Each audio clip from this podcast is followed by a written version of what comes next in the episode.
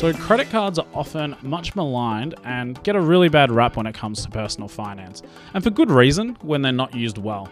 But hopefully, on today's show, what we're going to do is you know pull back the veil on credit cards, the rewards programs, and help you assess whether or not they're going to be beneficial for you. I think in the right hands and used really wisely, they can actually sort of accentuate your wealth creation plans and actually help towards your cash flow management as well. So, uh, tune in to the end. We'll run through some hurdles, some tips, and what to look out for. And without further ado, on to today's show. Everything we talk about on today's podcast is general advice only because we don't know your individual personal situation. Before you act on anything we've spoken about, you should chat to your financial advisor, and if you don't have one, feel free to reach out to us. Now, on to today's show. Hi, guys, and welcome back to another episode of the Wealth Collective podcast.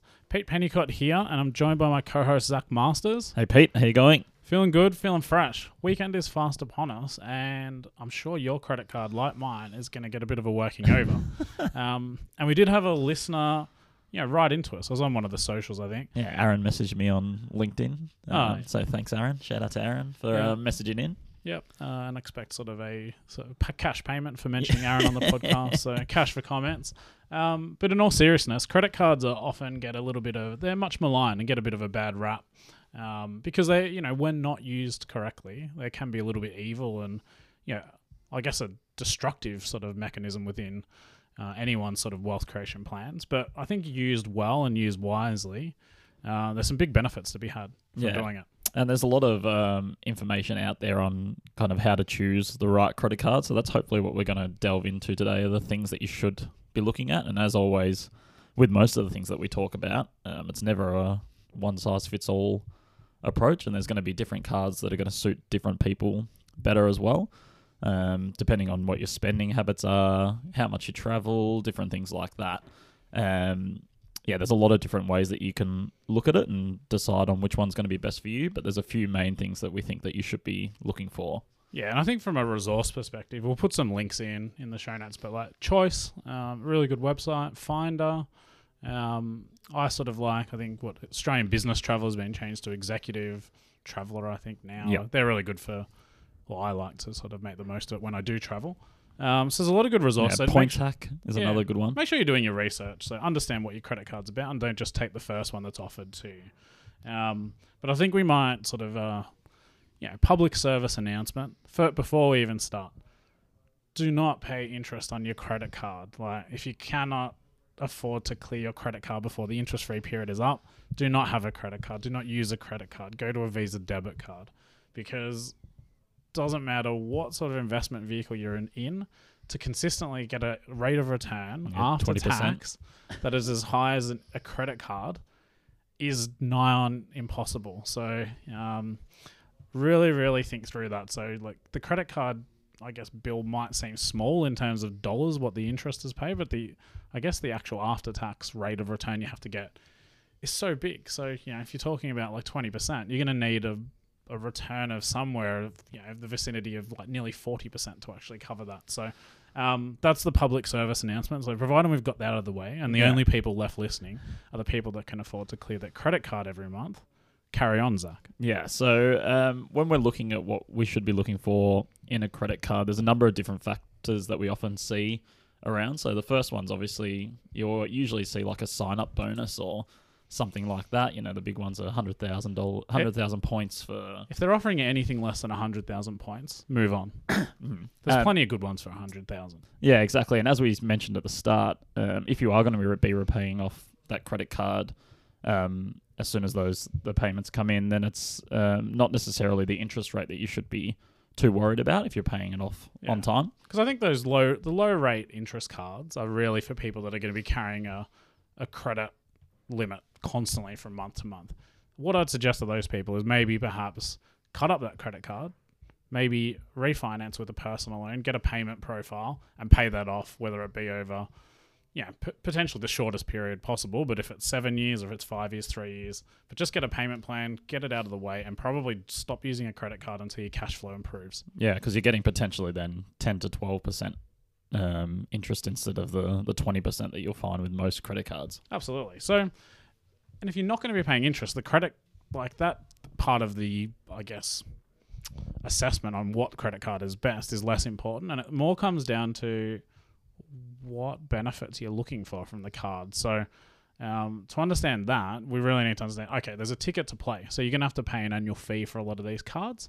Unless you bundle them up with your mortgage or sort of investment loans, you might actually get one of these cards for free. But a lot of them, that annual fee is that's what that's sort of the benchmark you've got to understand and go. Am I going to get enough in rewards, in points, in stuff that I'm going to be able to redeem for to actually cover the cost of that annual fee? Yeah. And the choice investigation, um, they did 63 rewards credit card, and it showed that you'd need to spend at least 2000 a month to get any return um, on a majority of those cards. And those that spend $1,000 or less would always pay more in annual fees than what they got in rewards. Um, Yeah. So that's something important to note too, that if you're not going to use it, um, or you're not going to use the reward points and they just um, end up going away or whatever, then you're actually going to be just paying for something that you're not getting value for. Yeah, and as a as a benchmark, your points are going to be worth somewhere in the vicinity of half a cent to about three cents or so, depending on what you spend it on. And you've got to be really smart about what you spend that on. So, in terms of annual fees, these vary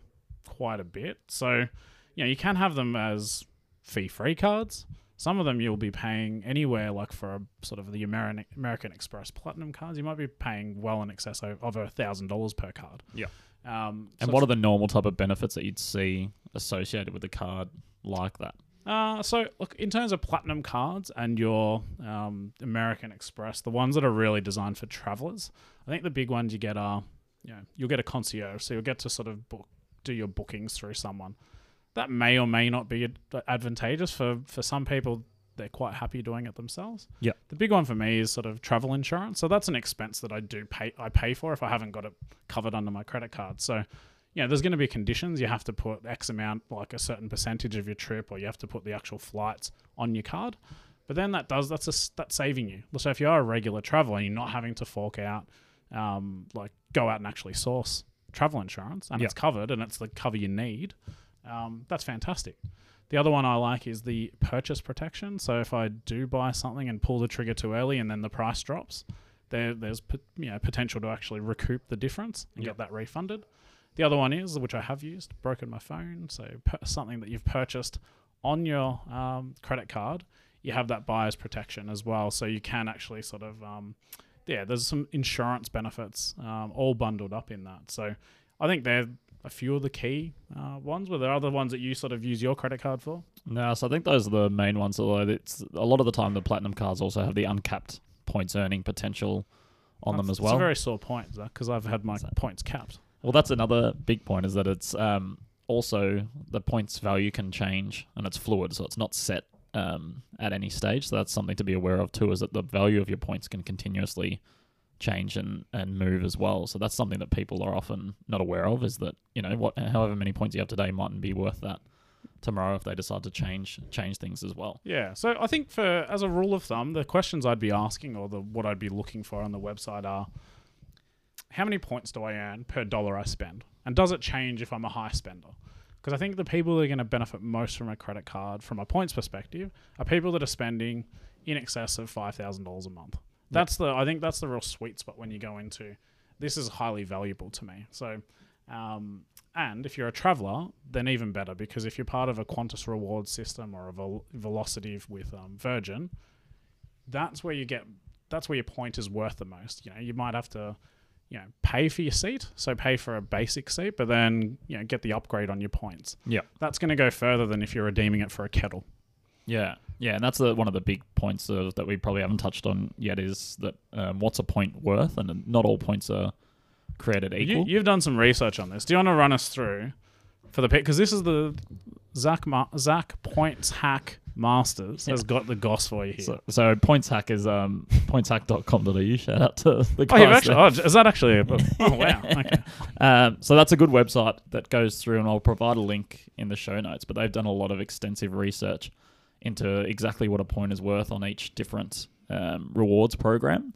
So it's in um, it's interesting to look at and go, you know, if you're redeeming points for something like a toaster, they found, you know, you're potentially getting zero point six um, cents worth of value per point. That's that's bad. Yeah. Which is not ideal. Whereas if you use those exact same points for something like airline travel, at times you're getting up to 1.8 cents. Yeah, I know Qantas is doing a big push for I think what Mar- the month of March to try and get people to shake their coronavirus fears and actually they're improving their status credit. So it's important to like be kept up in the loop about what you spend it on, and upgrades go further than funding the whole flight as well, which Yeah. is really really important to note. Uh, I'll be testing this out on my trip to where am I off to? Texas. Texas, Yeah. yeah.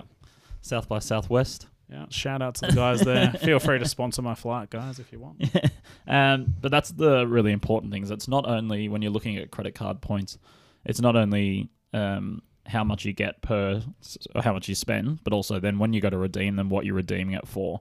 Um, because as as we mentioned, there's three times the difference if you're using it on flight travel. That this is just an example they showed, as opposed to buying a kettle. Yeah. Um, in one of their their kind of rewards programs there that they show. Yeah, and so I think that what the takeaway from that is annual fee is important because if your annual fee is too high relative to the points you're going to be getting, you're basically just well, you're getting points, but they're actually going backwards. So Yeah. it's actually not worthwhile, and you may as well just use a Visa debit card.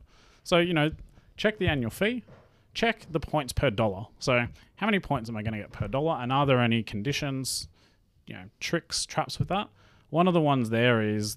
Um, back years ago, and this is less common now, you used to get an American Express card and a Visa card when you had a uh, credit card through the bank. So you'd have a Visa because you can use that everywhere. But in Australia, American Express, you generally earned more points per dollar, but there was a f- far less um, usage for that because a lot of restaurants. And it still is a quite a decent issue. There's a fair few places that still don't use Amex. I think it's moment. disgusting they don't, Yeah. to be honest. As an yeah. Amex user. as an Amex user and a points man myself, I, I'd like to see let's let's let you know make it equality for all. Even. Yep. Um, because Amex you do ha- earn a hell of a lot more points. So I think that's really important. Uh, if you can get both, that's great. Because if you know if places like the grocery store accept Amex with no surcharge, so you can get more earning power. So all those little bits add up. And the other one is like a points cap in total. So how high can you get per annum? So is there a limit on what I can earn? Because that might change your decision about who you ultimately ultimately go with. yeah.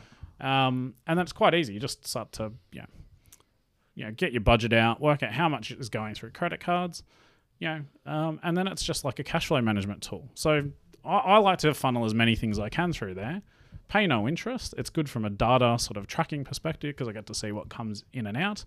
Uh, and those points, you know, I redeem a lot of them for travel, but there was a period of time where I wasn't traveling a lot. So, yeah, uh, before Christmas, redeem them for some vouchers. Not as much purchasing power, but at least I can put it to good use, and um, it lightens load come Christmas when I go sort of uh, on my spending spree for everyone in my life. But we did. Yeah. Sorry, Zac, I forgot your present. um, but you did touch on there using it as a cash flow management tool, and I know we've spoken about in other episodes. Whereas if you're really disciplined with it, you know, keeping using it as a cash management tool where you put everything on the credit card, you then if say you have an offset account, you might be keeping the, those funds sitting in your offset account, offsetting your mortgage for the month, and then you just pay off that credit card right at the end of the month. Um, that way you've you've utilized the, your your cash is sitting there offsetting your mortgage for a certain period of time, and then you've just paid it off, um, paid off the credit card at that time. That can be a good um, little strategy that people sometimes use um, in a way that you can make your credit card as efficient as possible. Absolutely. And I think for travelers out there, what I would also do is check for lounge access. Um, that does come in handy. It's very good if you're, you're on a stopover or a long haul flight that you can sort of go somewhere, have a shower, freshen up a little bit, um, yeah, have a little bit of a, I don't know, a little snack, Drink beverage. in between. um, that has that does help. Um, but I think like the the other thing that I'd sort of suggest for people out there to consider is, you know, go to your bank and see if you can bundle it up with if you've got a home loan, if you've got your everyday banking there, or you know, if you've got other types of accounts like investment accounts. Is there benefits in you giving the bank more of your sort of your the share of wallet? Yep. Uh, and if there is, great, because it might reduce your annual fee or actually get rid of it completely, and that means you're in the you're in the green like from day one um, because that annual fee is the hump you need to get over each year. So don't just go getting it because it, you think it's cool. Do the math. Um, so these resources will help you do that. And if you're not spending over two thousand a month, look for a no fee or low fee card, um, and potentially even consider a, a Visa debit card or something like that as Yeah. your main source. Um, and then also just get the campaign alive to make Amex accepted everywhere. Everywhere. um, the only last point that I put in there is there's a lot of online comparison tools um, when looking at this, and it's important that you um, take these with a grain of salt because a lot of the time they're getting paid via the product provider. Um, whenever they people sign up through that website or something like that, um, so they might be slightly biased in what they're putting up the top or what they're showing you. Um, in that, so it's important to make sure you're aware of that on a lot of the comparison sites. Anyone in particular, would say, was is very biased? No, or- I'm not going to name names, but um, a lot of the big ones you'll see um, everywhere they have sign up links um, constantly through it. So you've got to be kind of careful um, with those and do your own research as well. Absolutely. No, that's pretty good. So I guess hopefully the takeaways are credit cards, albeit if you're paying interest, uh, that's it's evil. That's bad. That's a wealth destroying, eroding uh, thing to have as part of your personal finance structure. Yep. If you have the cash flow, if you're diligent, you always pay it by the credit uh, card due date. Also, make sure cash advance fees are always tricky. So make sure like there's certain transactions that you do that would be counted as a cash advance. So review your statements every month. Make sure you're not sort of racking up little minuscule fees that will add up over the course of the year and just make that hurdle of am I getting value from my card even higher? Because any of those extra fees are added on top of your annual fee and any interest you pay. And if you're not getting above that for what you're getting in return, from a points perspective or a rewards perspective, stop it. Move on. Like, it's not all about having a really cool looking credit card in your uh, pocket anymore. It's, that's not cool. No. Just have more money in your bank account. That's it. Exactly. Just be sensible. Do your research. They are really good. Just um, just make sure you're not paying any interest. Uh, I hope you've got something out of today. Is there any other parting shots you'd like to give, or no, I think that's uh, it. We'll provide. product recommendations you'd like to give I'm for certain to. credit cards? um, we'll put the uh, links in the show notes too. But as always, if you've got any questions, um, email us at connect@pekada.com.au or hit us up on any of our socials, um, and we'll try to answer them as best we can. I'm going to go give this Amex a crack. That's it.